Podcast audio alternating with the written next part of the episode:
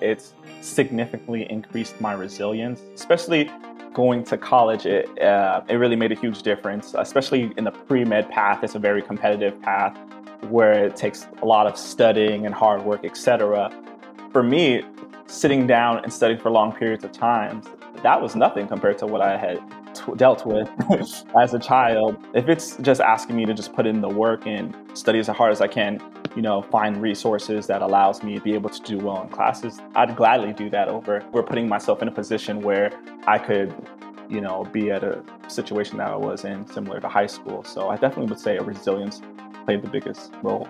Welcome to episode 142 of the AFT Construction Podcast. And today we have an amazing guest, Festus Ohan, uh, who's joining us from Dallas. And Festus and I met at the In-N-Out Children's Tournament uh, in California, Southern California. And Festus is an incredible inspiration for anybody. This is somebody that he dives into his personal story of living in the foster care system.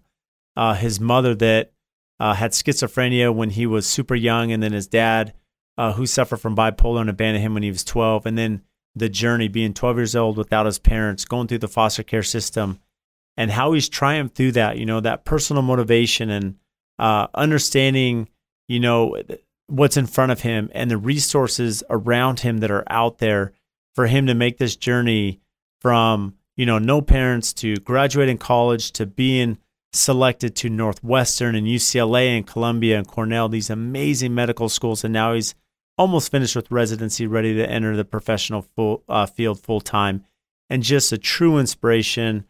Can't wait for the for you to listen to this conversation with Festus. So without further ado, let's get started. This past May, we had an amazing contractor coalition summit. This was in Nashville with Nick Schiffer from Menace Builders and Morgan Molitor from Construction to Style out of Minnesota. And we are now up for our second round of the Contractor Coalition Summit that'll be in Huntington Beach from Sunday, November 6th through Wednesday, November 9th.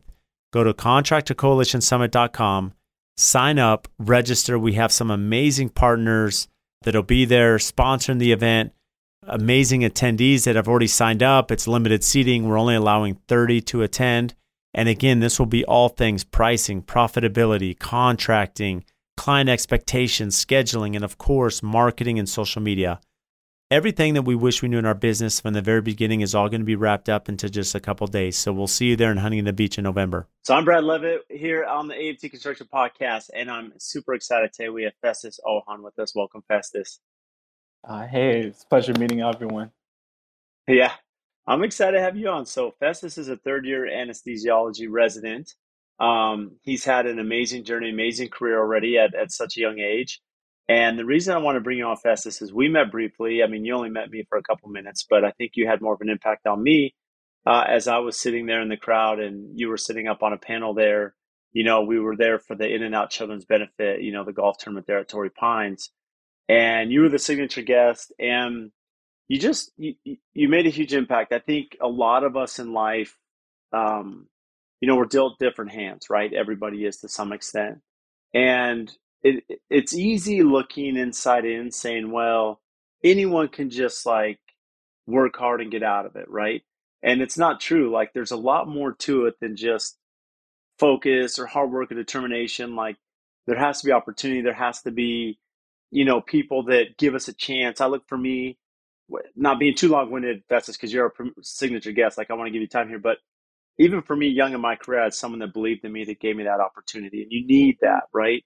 Because not everything is just you can't just bulldoze your way through life. Um, so how has In-N-Out how has that foundation played a role in your life?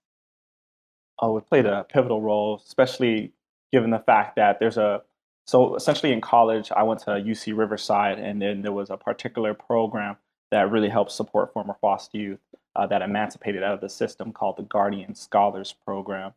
Um, essentially, what it does is provide resources, mentoring, um, and just essentially referrals to like different mentors, etc. And that's kind of essentially how I got involved with In-N-Out because In-N-Out is actually a big sponsor of the Guardian Scholars Program, um, and from there, um, that's how I met uh, some of the people, such as like Howard, who uh, mm-hmm. really Howard's amazing. exactly, and um, They made a huge difference, uh, especially through their contributions towards the Guardian Scholars Program and similar programs as well that help support emancipated foster youth. Well, Well, well, before we dive into that, because I do want to dive into the relationship with Howard and the Guardian School, but before we do that, I think we have to preface this a little bit because, you know, for you to jump in uh, UC Riverside, it's not like this is just most kids. Hey, I go to high school, go to college. Like there is a whole background here that's very unique to your story. So, why? I mean, foster care system, you know, which is a very complicated system you know there there is value in it, but there's also difficulty and challenges, especially for you know the kids and families involved. What, if you don't mind me asking, Festus, why were you in the foster program? Like, give us a little background of, of your story. Yeah, so uh, I grew up in um, LA, um, especially my um, younger childhood days. I was in the south, uh, worst part of LA, kind of south central area by like Crenshaw. Um, so at the age of four, uh, my mom had uh, schizophrenia. Um, so ultimately, she was putting in a kind of boarding care facility, and I was living with my father uh, till the, about the age of 12, um, in which he had abandoned my sisters and I.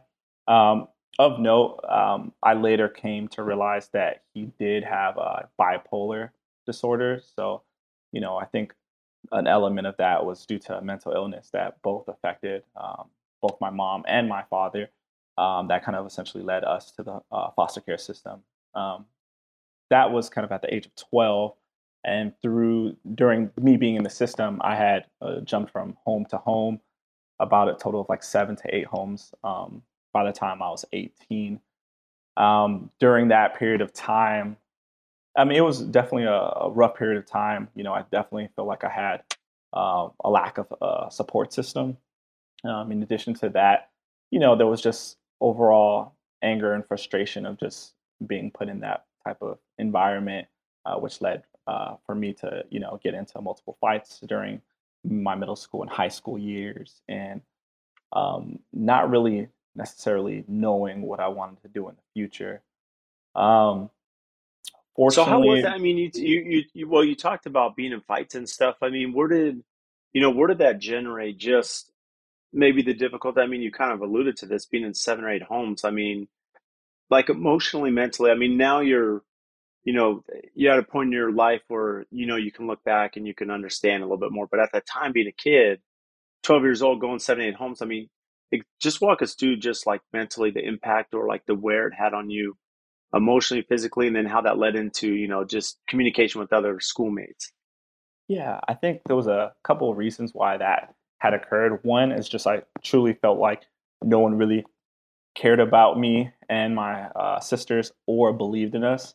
Um, in addition to that, um, just jumping from home to home, it had sometimes it had nothing to do with my sisters and I. They just essentially wanted, let's say, younger foster youth, or they ended up moving and they didn't want to bring us along with us, uh, bring me and my sisters along with them, I should say.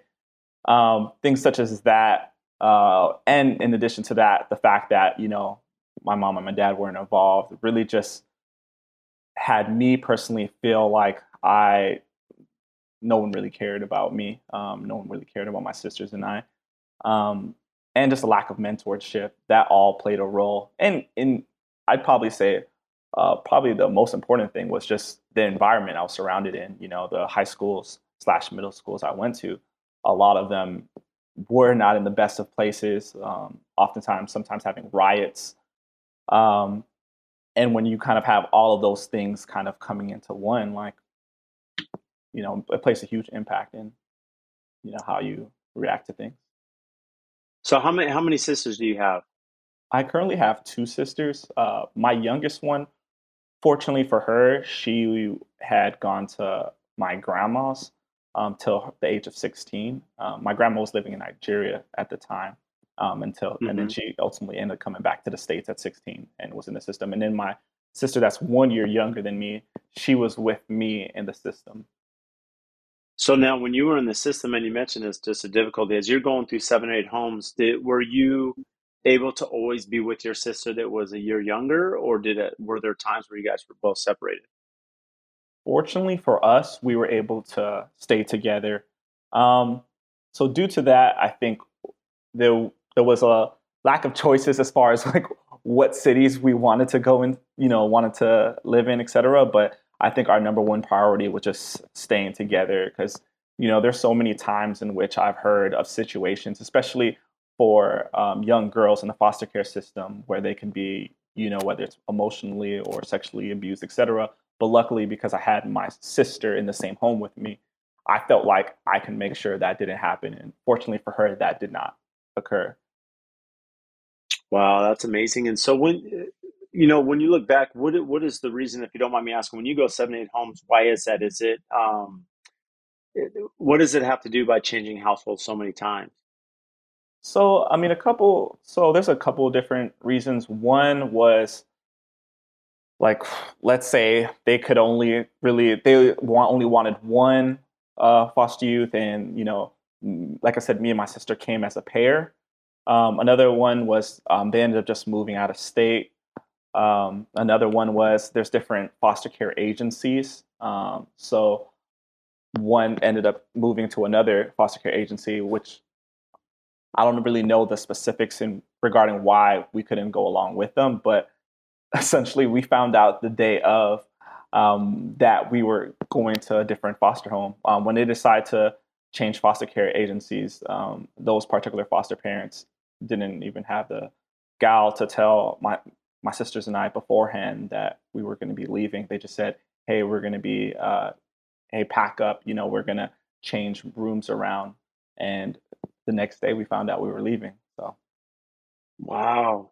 And so th- that was going to be one of my questions: is that when you're transitioning or, or moving homes, I mean, how quick is that transition? How much notice do you have? You know, you you have school, you have homework, you have classes, like, and you mentioned cities. I mean, originally you said you grew up South Central, right, by Crenshaw, but you know how proximity wise. I mean, how often were you changing schools and now trying to meet new people, get your bearings and surroundings, you know, and, and somewhat of a comfort zone if that's even possible.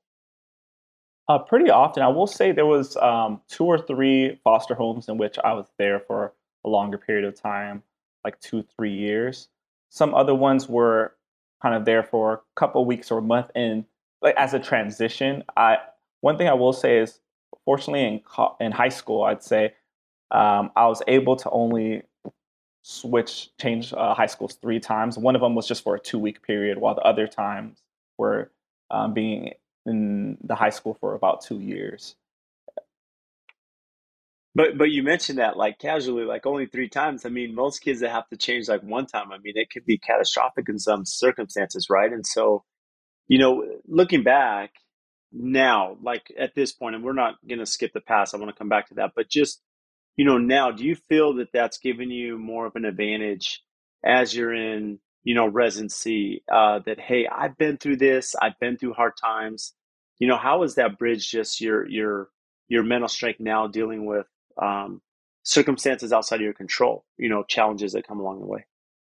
Oh, yeah, I would definitely say it's significantly increased my resilience, especially going to college. It, uh, it really made a huge difference, especially in the pre med path. It's a very competitive path where it takes a lot of studying and hard work, etc. For me, sitting down and studying for long periods of times, that was nothing compared to what I had dealt dealt with as a child right. you know so like if it's just asking me to just put in the work and study as hard as i can you know find resources that allows me to be able to do well in classes that's i'd gladly do that over putting myself in a position where i could be at a situation that i was in similar to high school so i definitely would say a resilience played the biggest role and and I know you mentioned this at the foundation uh, when you're up on the panel. You had talked about that the fighting had led to almost expulsion, right?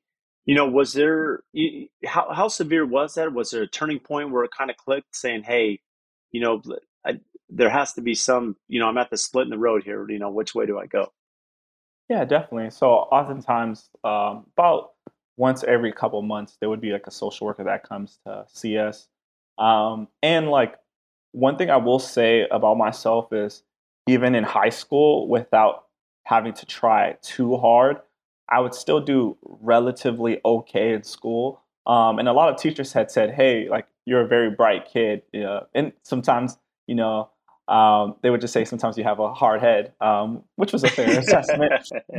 yeah. Um, and I realized, like, I ultimately knew that to put myself in a better position. Like I wanted to go to a four year college. Um, And even though like, you know, I would fight, I I would do really well. And I knew if I had like a expulsion contract, you know, on my record, that can really, really play a, a significant role in, you know, whether or not I get accepted to college or particularly a four-year college. Um, so ultimately, I try to like keep my eyes on the prize and I and just try to avoid that at all costs. And that really helped. So let me ask you this, Festus, and this is why it's interesting. Your story, like, uh, I mean, there's a lot of reasons that resonates with me personally, right? Being a father and having kids, and you know, I have five daughters. I, I know you don't know this, and you mentioned that, you know, just how your sister, like girls that go through the foster system, you know, the abuse side of thing, that's real. Um, but but relating to business, you know, the life of an entrepreneur is extremely difficult. Like it, there, there's highs and lows. It's not for everybody. You're managing constant chaos. You're dealing with employees in some cases or clients, and you know, it, it's one of those things that we always say that as an entrepreneur, as a business owner, it's like every five minutes it changes. You could be really high and then super low, right? And it just it, it's understanding well, how mentally do I bridge that gap? How do I overcome that? How do I have this positive? And and for you, I look at this and I know that you have future plans, not just med school, but also you know writing a book and and public speaking and these things where you are an entrepreneur. You've done that, and so um, and this is where I get to is that you what, what led to that path when you think about college like it's it's really easy to say okay i go to uc riverside but I'm I'm still trying to understand. Okay, I'm switching seven eight homes. You know, I'm with my sister. My my mom had schizophrenia. My dad, you know, was doing bipolar. So I'm dealing with all this like burden in my life or triumph, you know, and or not triumph, but like just tribulation, I should say. And then here you are. What what gets you on the path to say I'm going to college, and then even further to know that med- medical school is right for me. I want to go pre med. Um, for me personally, I always, even though I did have a you know hard head and you know I had to work on um, avoiding fights, etc. At certain points of my in my childhood, I always actually really enjoyed the sciences. Um, that's something I was always generally curious about. Um, as far as going into medicine, I would oftentimes like read books. Something one of the books in particular was called Gifted Hands. Uh, it was a book by uh, Ben Carson um, in which he was someone who had um, more humble uh, upbringings, and he ultimately ended up becoming a top neurosurgeon. Um, and kind of seeing, reading that book and seeing that movie kind of uh, gave me further inspiration um, and allowed me to believe that I could do this. However, once again, like once I told uh, whether it's foster youth or um, uh, other adults that were surrounding me at the time of my aspirations of becoming a doctor in my high school period, um, it was met with uh, criticism and skepticism. And um, so, was, why is that? So, so when you say met with criticism and skepticism, like who was giving you that negative feedback? Uh, so, at least two of my foster parents and uh, one of my teachers in particular.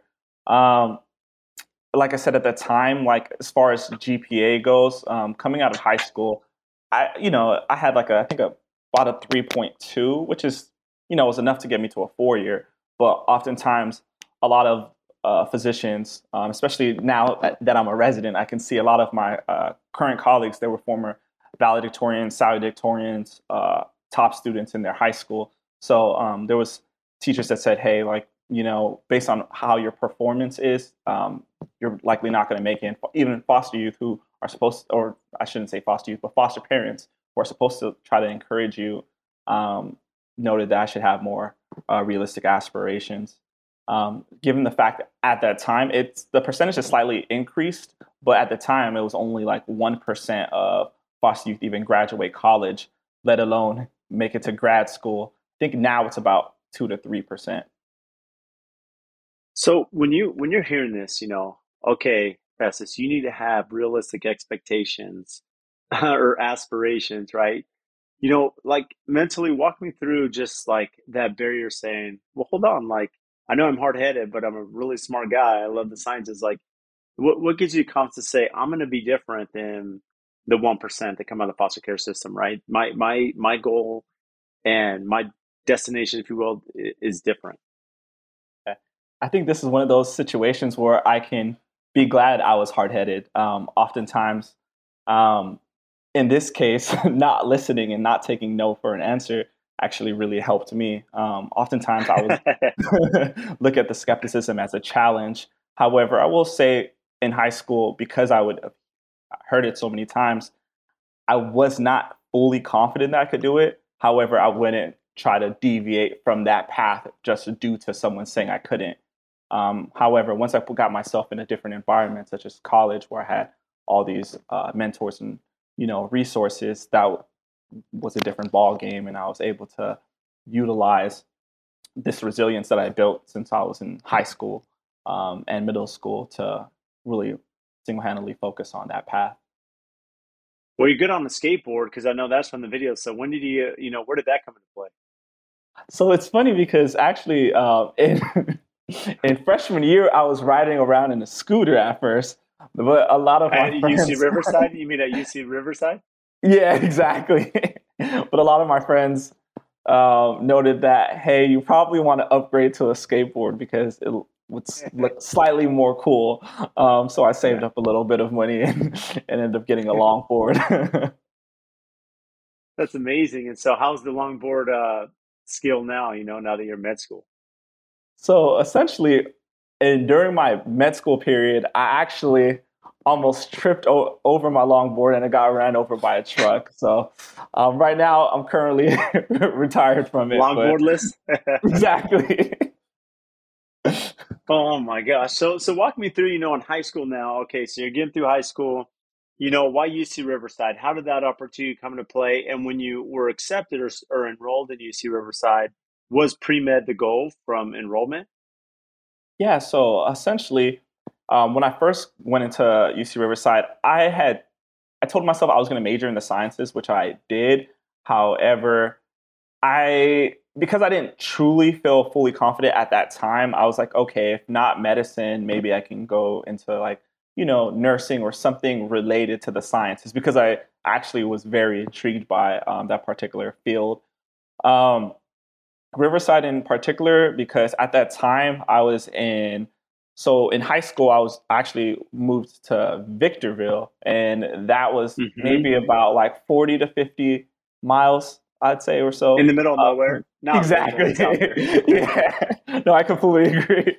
Um, so yeah. in that vicinity, um, as far as the UCs go, UC Riverside was the closest, and um, they actually had a, a, good financial package. Especially, that's something for me was a very important um, thing that I was looking at. Um, and then as I like toured the campus, um, I really enjoyed it. Um, I had heard about the Guardian Scholars Program um, in my senior year of high school, and one of the um, founders of the UCR Guardian Scholars Program had, you know, contacted me, and uh, we ended up meeting, and I just had a great time. And that's kind of where I personally felt it was would be my home for the next four years. So when you say you heard about the Guardian Scholars, I mean, you, you mentioned you heard about that in high school before you got to UC Riverside?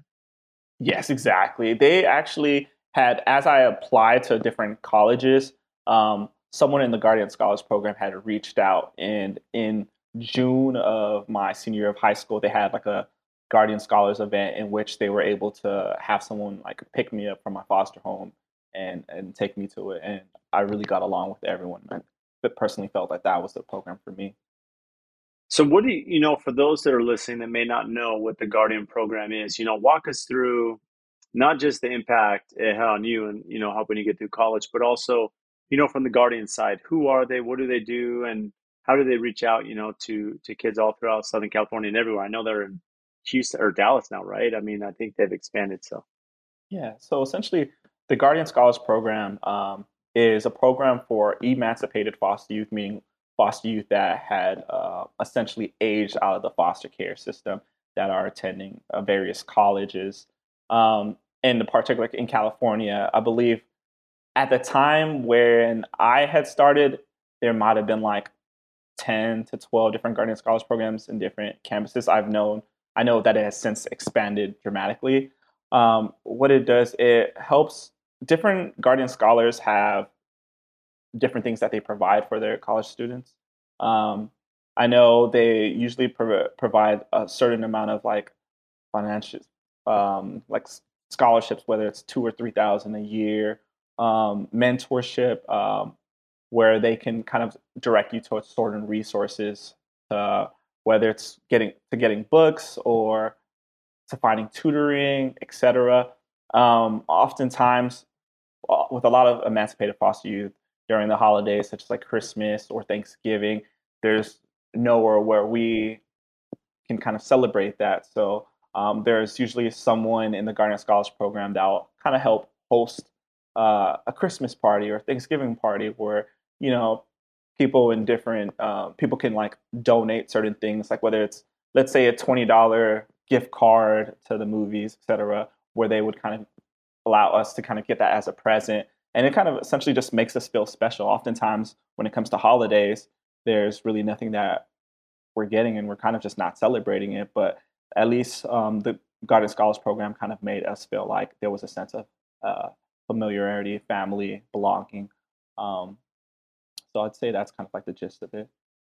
Well, well, it's important. I mean, you mentioned just a couple things there, Festus. Is it's one thing to go to college, and anyone that's been to college or at least uh, familiar with it, it's very expensive, right? It's not just a tuition, but you have the books, you have room and board, you know, food, just the basics, but also, as you mentioned, there's travel, right? There's commute to campus, there's um, clothing, and then, as you said, you know, holidays, you know, when there's holidays or breaks, some kids are probably going home to family or whatever. But then, you know, where are you at? Where do you fit in? And so the Guardian, you know, agency essentially is working, you know, birthdays, holidays. And so you have someone that's like a, a resource that if you're, once you're emancipated from the foster system, you have, you know, just another network or family, if you will. Exactly. Uh, I completely agree.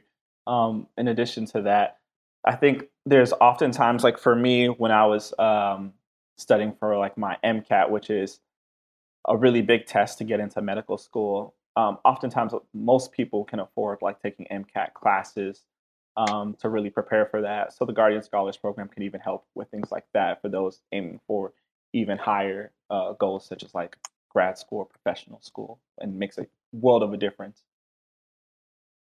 So walk us through. I mean, looking back now, if if if you're looking at your younger self, Festus, what advice would you give? I mean, especially now you see light at the end of the tunnel. You know, it. You know, looking at your younger self, what what advice would you give? I always ask this to entrepreneurs and business owners that if I was to start my business today, what would I do different? What would I focus on? I mean, I, I know a lot of this as well. You kind of, I would imagine, look back at these experiences and say, well, they kind of helped mold and shape me to where I am today. But maybe some advice would be a little bit make that process a little bit easier, right? Yeah, definitely. I would say like try to find as many resources as you can to whether it's for your studies or whatever your aspirations are.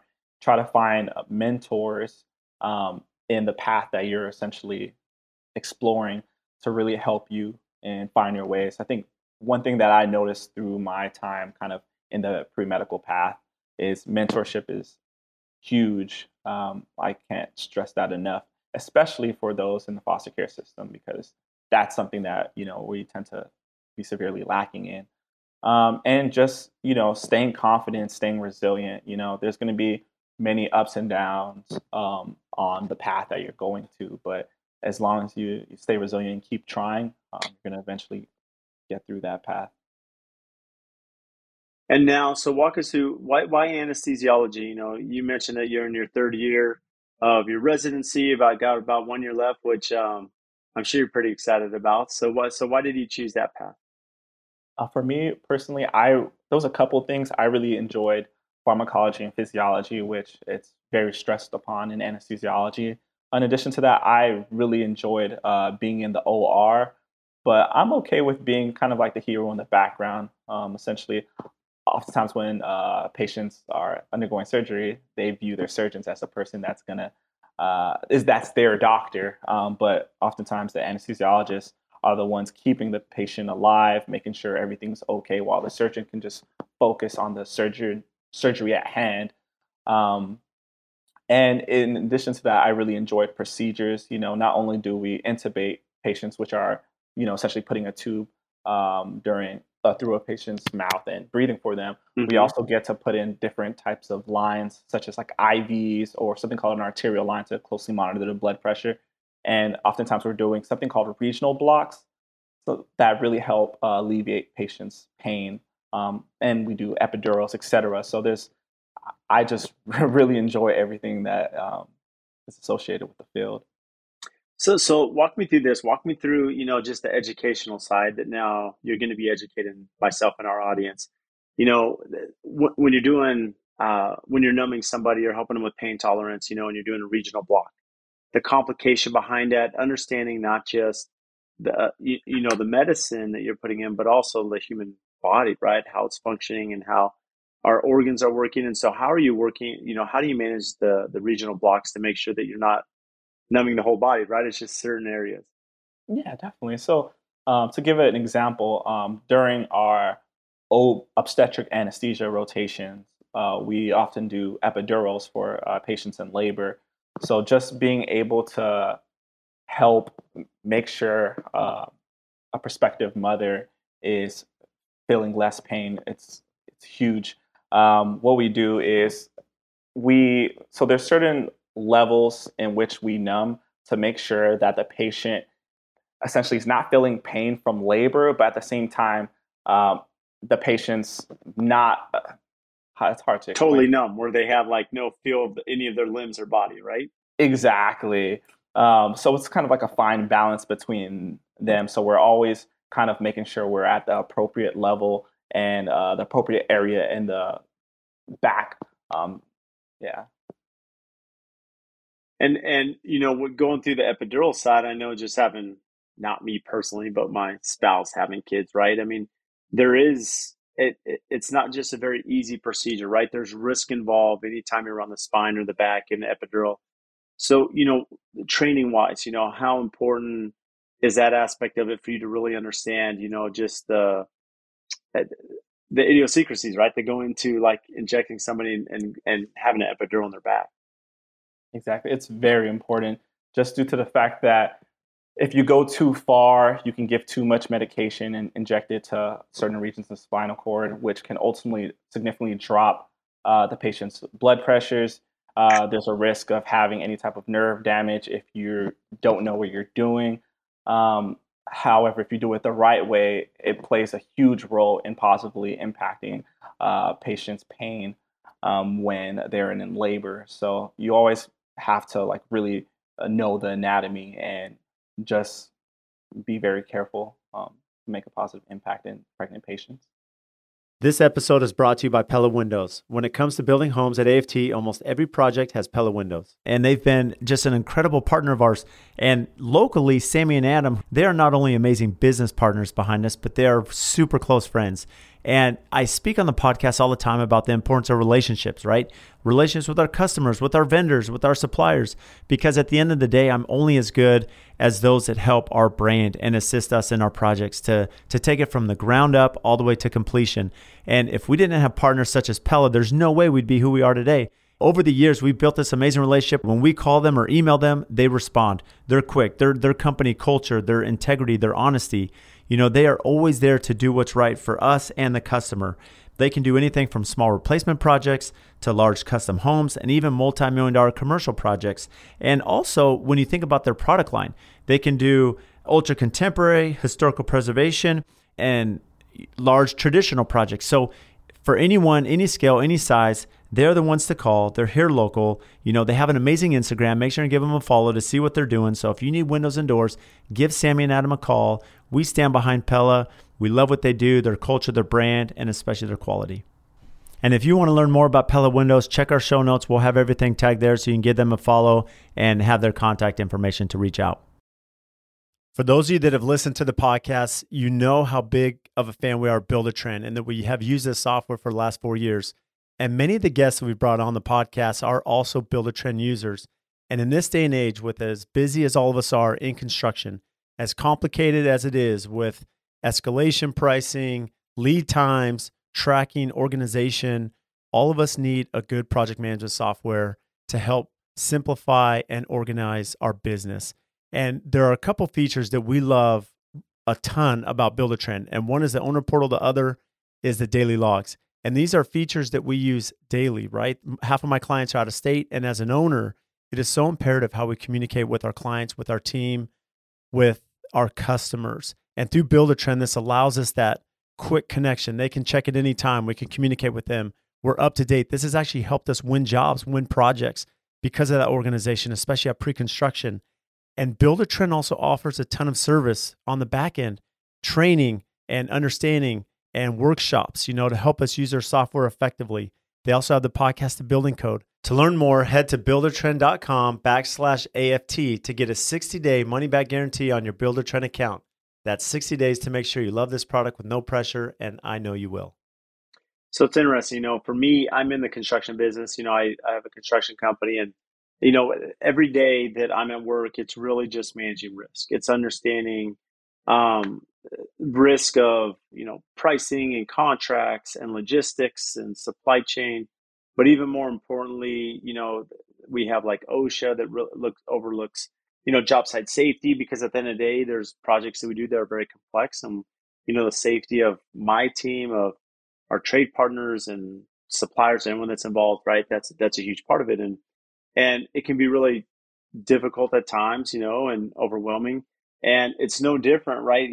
Speaking of bedside manner i know that you know most doctors you know bedside manner is really important because having good bedside manner when people like their doctor not only is it more pleasurable experience, but you know the relationship tends to be a lot stronger. And in the construction world, some of us don't have great bedside manner. We're not great communicators, and so that can create expectations that you know are far off.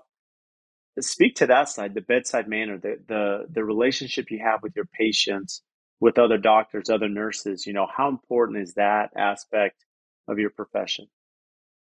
Oh, in our field, I believe it's extremely important. Um, oftentimes, we're seeing patients at some sometimes the lowest points in their life. Um, we're seeing patients when they're probably the most anxious that they've ever been. Um, there's various surgeries. Some are very like s- simple elective surgeries, just getting like getting your gallbladder removed, and some are huge surgeries such as like lung and liver transplant, where there's you know a way bigger risk of you know significantly bad comorbidities.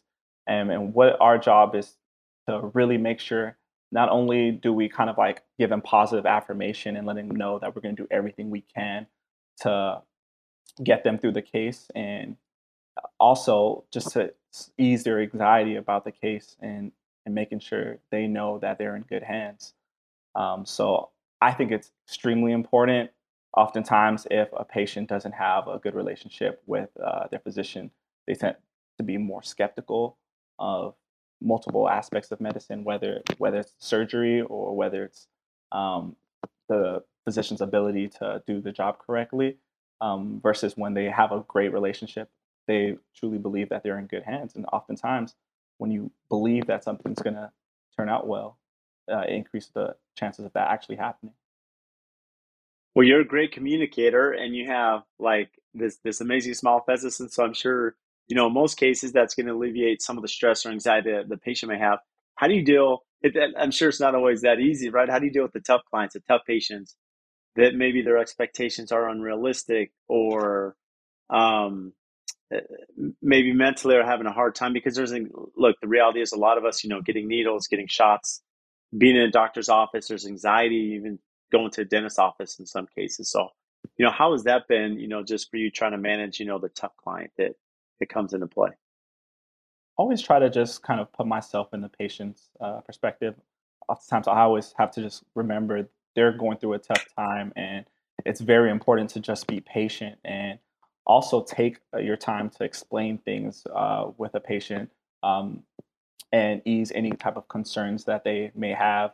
Um, in addition to that, always try to, you know, do what you can to uplift, the patient and uh, ease their concerns, whether it's taking time to explaining what what we are going to do multiple times or taking times to kind of um, just ask what's wrong you know there may be other factors that are in play. Maybe a patient may have had a really bad experience with anesthesia in the past or a relative with a really bad experience that's making them hesitant on um, a certain thing that we're going to do.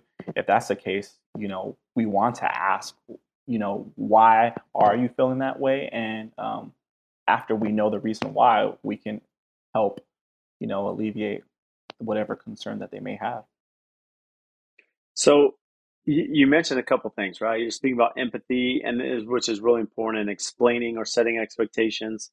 And when when I'm speaking with contractors, and I've even looked at my own, uh, essentially, you know, my my resume per se, you know, projects that we've done, clients where relationships probably weren't as good as they could have been, and the breakdown is always in you know setting clear expectations, right? Defining kind of what the process will be, the time constraint, you know, cost in some cases, you know, these things that we're trying to manage. And so, you know, the more we can explain, the more we can set proper expectations, it just creates um, more comfort for the client, right? And the em- empathy is really important.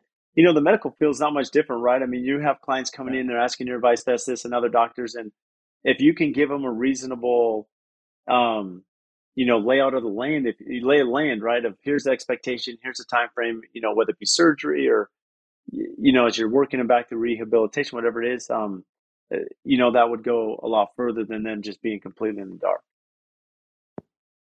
Completely agree.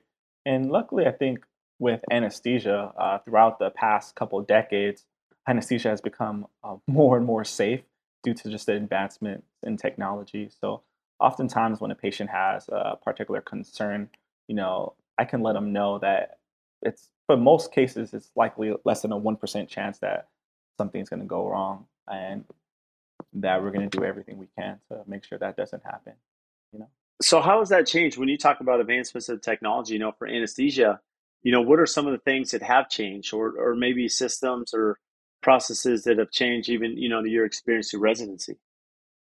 Uh, so as far as during my residency period, not too much, just because um, I've only been here for three years. But um, yeah, in the past couple of decades, like the anesthesia machines and how complicated they are has uh, significantly helped with you know bad uh, comorbidities during um, the operation. Now there's certain alarms that'll trigger if let's say the patient's sat- saturation or oxygen levels are going down, or um, if there's let's say the and the patient's the anesthesia machine has an issue like there's alarms that will kind of alert us to like know what's going on so it prevents any kind of essentially things that we may miss during the middle of the case um, and in addition to that like on top of that and us just being attentive um, towards the patient and the anesthesia machine throughout the case uh, significantly decreases any risk such as that happening and so, what is it like for you as an anesthesiologist? For those that aren't in the medical field, they're not there in the hospital day to day. What does a normal day look like for you in residency, and you know, and uh, as an anesthesiologist? Yeah, so essentially, like usually in the hospital I'm in, the first case will start at around 7 a.m. So what I'll do is at 6 a.m. come into the hospital, talk to the first patient of the day, um, essentially ask questions about their past medical history, and kind of explain um, what we were going to do as far as the, the anesthesia. Um, and then afterwards, have them sign the consent. And then after I do that, I'll go to the OR, set that up. Um, and then as I'm setting up everything in the OR, the surgeons, etc., um, they're coming in to talk to the patient as well. And then once kind of the surgeons are done talking to the patient and it hits the 7 a.m. period, um, we'll I'll come by and um, essentially bring the patient to the OR um, as we do that, um, it really depends on the case. Um, but for the most part, if it's like a bigger general anesthesia case, I'll put the pa- put the patient to sleep, and then for most of the cases, what we'll do is we'll put a tube down the patient's throat to breathe for them during the duration of the procedure. Um, in addition to that, depending upon what the procedure is, we can do other things as well, such as inserting another IV or um, inserting another arterial line, etc. Um, so it really depends on what exactly um, what the case is going to be, but um, that's kind of how that goes. And then in the end of the case, we'll slowly wake the patient up, and then we'll take out the tube, and they'll have have them breathing on their own. Um, and then we'll kind of go on to the next case and kind of just repeat that cycle for the most part. But um, it really depends, at least for in my residency program, each month we do different rotations. So some rotations, that's kind of how my day looks like. Other rotations, like let's say, as previously noted, if I'm in the uh, OB anesthesia rotation, in that period of time, I'm kind of just going around from room to room and uh, essentially doing an epidural when patients are getting ready to um, have their baby. Um, so it, it really depends on what we're doing that day or that month, I should say. So with the rotations, I mean, the value is is, and, and I'll look at this like GE. So for example, GE General Electric, right, which most of us know, they have a few different divisions. So I have I've had peers that have done, you know, similar to you taking the MCAT, they've taken the GMAT, you get into business school, and you're going to go work for maybe in the finance uh, division of GE. And what they do is, um, especially on the corporate finance side, they have a very extensive training system. So for like two years, you're going to be at four different locations sometimes not even just in the US, right? You may be remote in other parts of the world, but that you're in four different segments of GE. That way, each employee, they're going through this very extensive two year training, but now you've been through rotation, if you will, through these four segments of operation. And you know what resonates with you, what excites you, what you're good at, where your talent is. And so then the, you know, the new hire can say, okay, here we go. I'm going to go down this field. You know, this is where I'm going to specialize with GE and go this direction. And I think most businesses, and and even us, this has taken us some time to figure out. Okay, when we hire an employee, you're bringing them in. I expect them to know what to do. You kick them off the end of the pier, and hopefully they don't drown. Right? Let's, that's never a good process, you know, for new hire. That we have to have processes and systems to bring them in, be trained so that they understand the expectations and they understand their role. For you, Festus, is really is very similar for the rotation that you're getting these different experiences throughout the hospital so that you now know this is what I want to do, this is where I want to specialize, and really this is where I see myself fitting for the rest of my career. Oh, yes, exactly. Um, it's very similar to what you had previously stated. Um, while we are doing these different rotations every month, we're also being um, overseen by an attending anesthesiologist, someone who's completed their residency program, um, who's much more experienced than us. So if we have any questions or concern, concerns during that period of time, there's always someone that's we can ask and um, get guidance from. Um, in addition to that, you can kind of determine what you want to do um, based on the rotations that we have. So uh, most people, most anesthesiology residents, they'll decide to be a general anesthesiologist, which is kind of like a jack of all trades. We do everything essentially. But others can decide to uh, do a fellowship and further specialize essentially, whether it's doing cardiac anesthesiology where you're mostly focused on, you know, big heart cases uh, where the patients tend to be sicker, or do OB anesthesiology where you're focused on essentially doing a lot of epidurals, C sections, etc. Um, so it allows us to kind of see our personal interests and where we want to, um, pers- what we want to pursue in the future. For me personally, I decided that um, based on all the rotations I've done, I kind of want to be a kind of a jack of all trades. So I'll be a general anesthesiologist. And I was just going to ask you, like that was going to be my next question: is where you know where do you see yourself, you know, career wise, general anesthesiology, and you know you're in Dallas right now, right? If I'm not mistaken, is that exactly. yeah, and so being from Southern California, living in Dallas now, where is you know where do you hope to end up? Do you plan on staying in Dallas, or you know what's the the next venture once you finish residency? That's the that's the question of the year right now. Uh, it's interesting because like now that we're in our third year of residency, now we're starting to get. Um, so since I'm in the back end of my third year of residency and it's a total of four years, I'm starting to get emails from you know a lot of places that are recruiting uh, for the class of 2023, which is my class. Um, I haven't made a decision yet. Um, I'm open to staying in Dallas. I'm also considering um, going back to Southern California or maybe checking out Phoenix area as well, just because. Let's go. That's like, where I'm at. Oh, nice, nice. one thing about um, me moving to Dallas is um, I realized the cost of living in LA is actually a lot. So um, yeah, going to oh, Phoenix, yeah. yeah. So being in Phoenix would allow me to be close enough to LA, but I wouldn't. The cost of living is not as um, significant. So it's funny because I so I grew up in San Diego, uh, Festus. So born and raised San Diego, Southern California, and then went to college, and then I moved to Phoenix in 2005. So I've been here for 17 years, and very similar mindset, right? I love Southern California, but cost of living, you know, wasn't realistic. you know, being here in Phoenix, and I will say it's a short drive, so it's a good place to be. And uh, we we we would be happy to recruit you any day out here to the Phoenix area. So crossing fingers, hopefully, hopefully. so how does that work? You know, for the recruitment side, right? I mean, it, it's very similar to you know, for me when I finished college, you know, you're fielding different offers, companies vetting them. You know, and one thing that was always counseled to me, being very young, was, "Hey, Brad, chase experience, not money."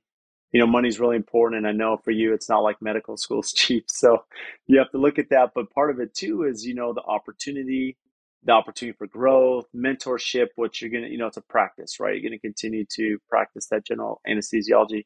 What, what are you looking for? And, you know, how competitive is the medical field right now as they're looking to, um, to bring you, bring you in Festus, you know, as they're on the recruiting trail. So.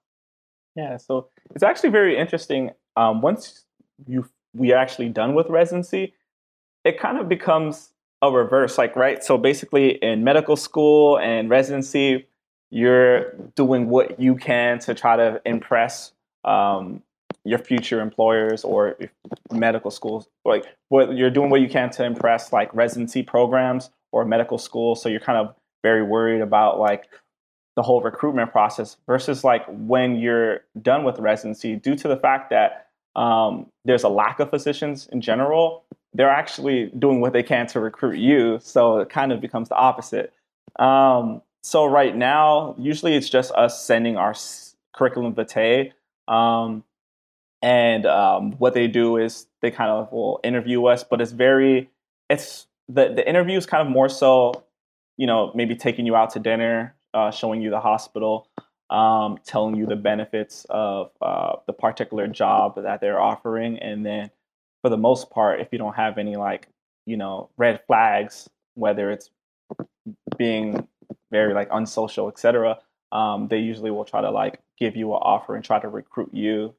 Um, so for me in particular, I'm probably gonna wait until the till like the fall to really start interviewing, just because oftentimes when a job, like we'll send you an offer, they'll usually um, say, "Hey, can you kind of let us know in about two to three weeks um, if you're to accept or not?" Um, so because of that, you kind of want to just stack a whole bunch of um, interviews at a, one particular time period, so you can kind of make a decision there. Especially as it gets closer, right, to completion, when you know you're going to be making that transition and move. Exactly.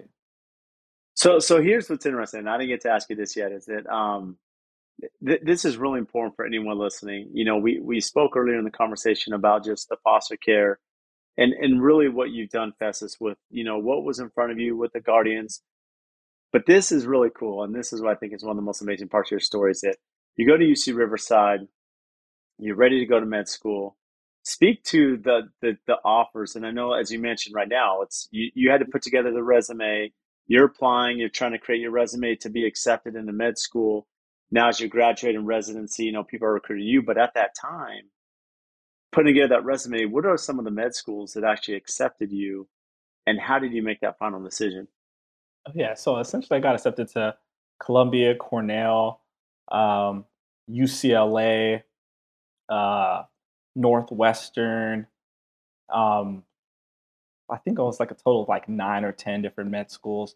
Um, I personally had so so real quick. So You had nine or ten med schools, and you're you're saying these names, and for any of us that you know, if, if you're familiar with the academia world, right, from UCLA to Cornell, Northwestern, uh, Columbia, right? I mean, these are phenomenal. Schools. I mean, Northwestern, right, and UCLA. These are not easy schools to be accepted to.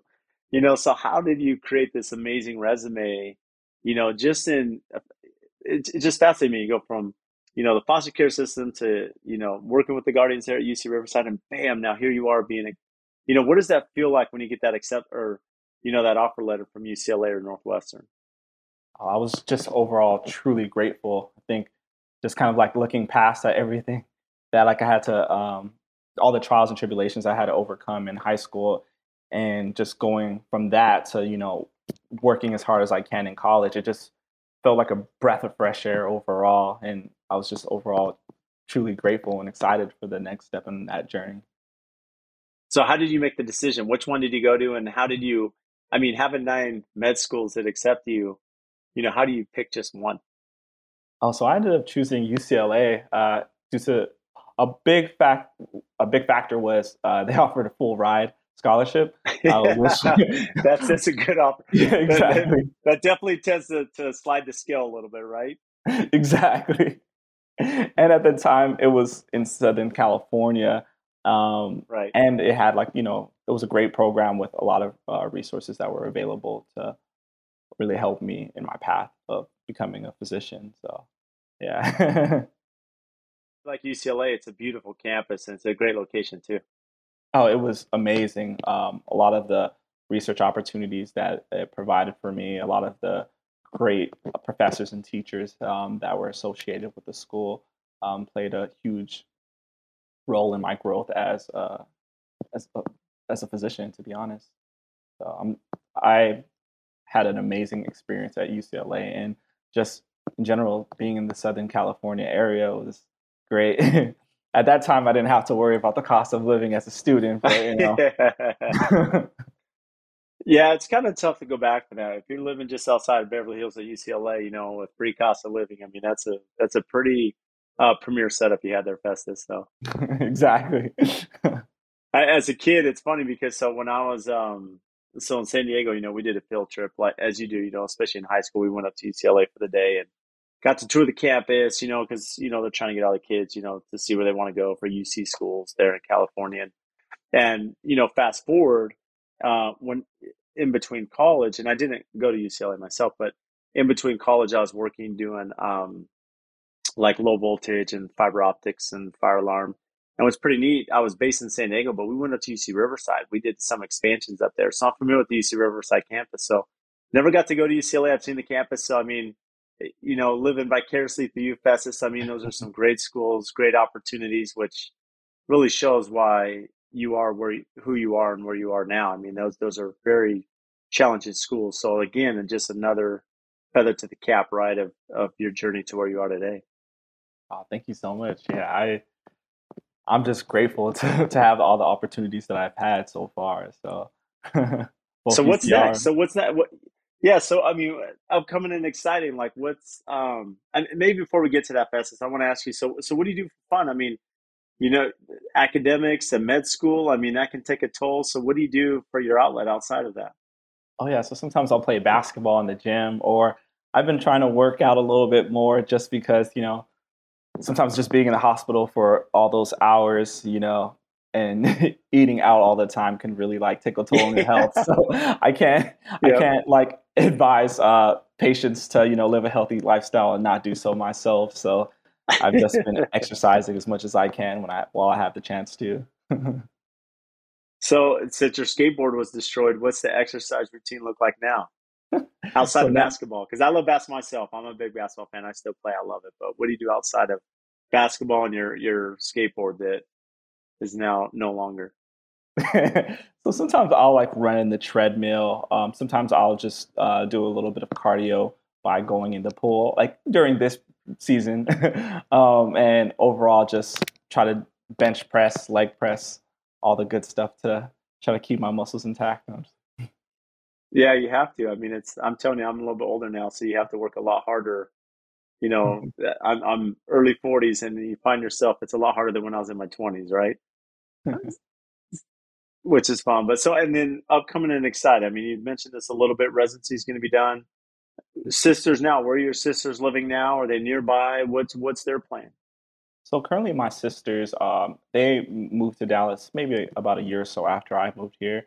One of them's uh, working um, in Amazon. Um, she's deciding if she wants to do a master's in public health afterwards.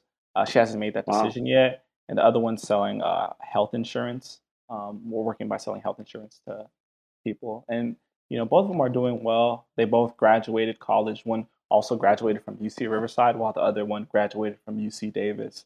So I'm really like amazing. Yeah. That's amazing. Another great school, UC Davis, another great school. So what? So what's going to happen then if you end up bolting and leaving the Phoenix? You know, what's are they gonna they gonna follow you, or are they gonna stay home and you know stay back in Dallas?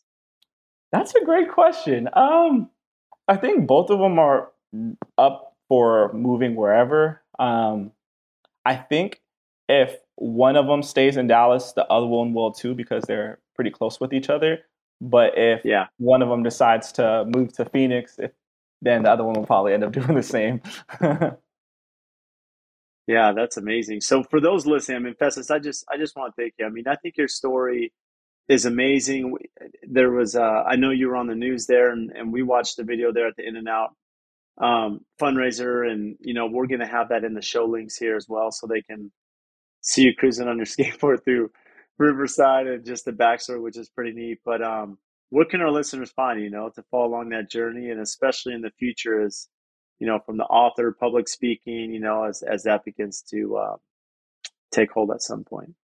Yeah. So essentially um, you guys can find me via my Facebook. Um, I'm pretty sure I'm one of the only Festus Ohans. It's to spell my name is F E S T U S, last name O H A N.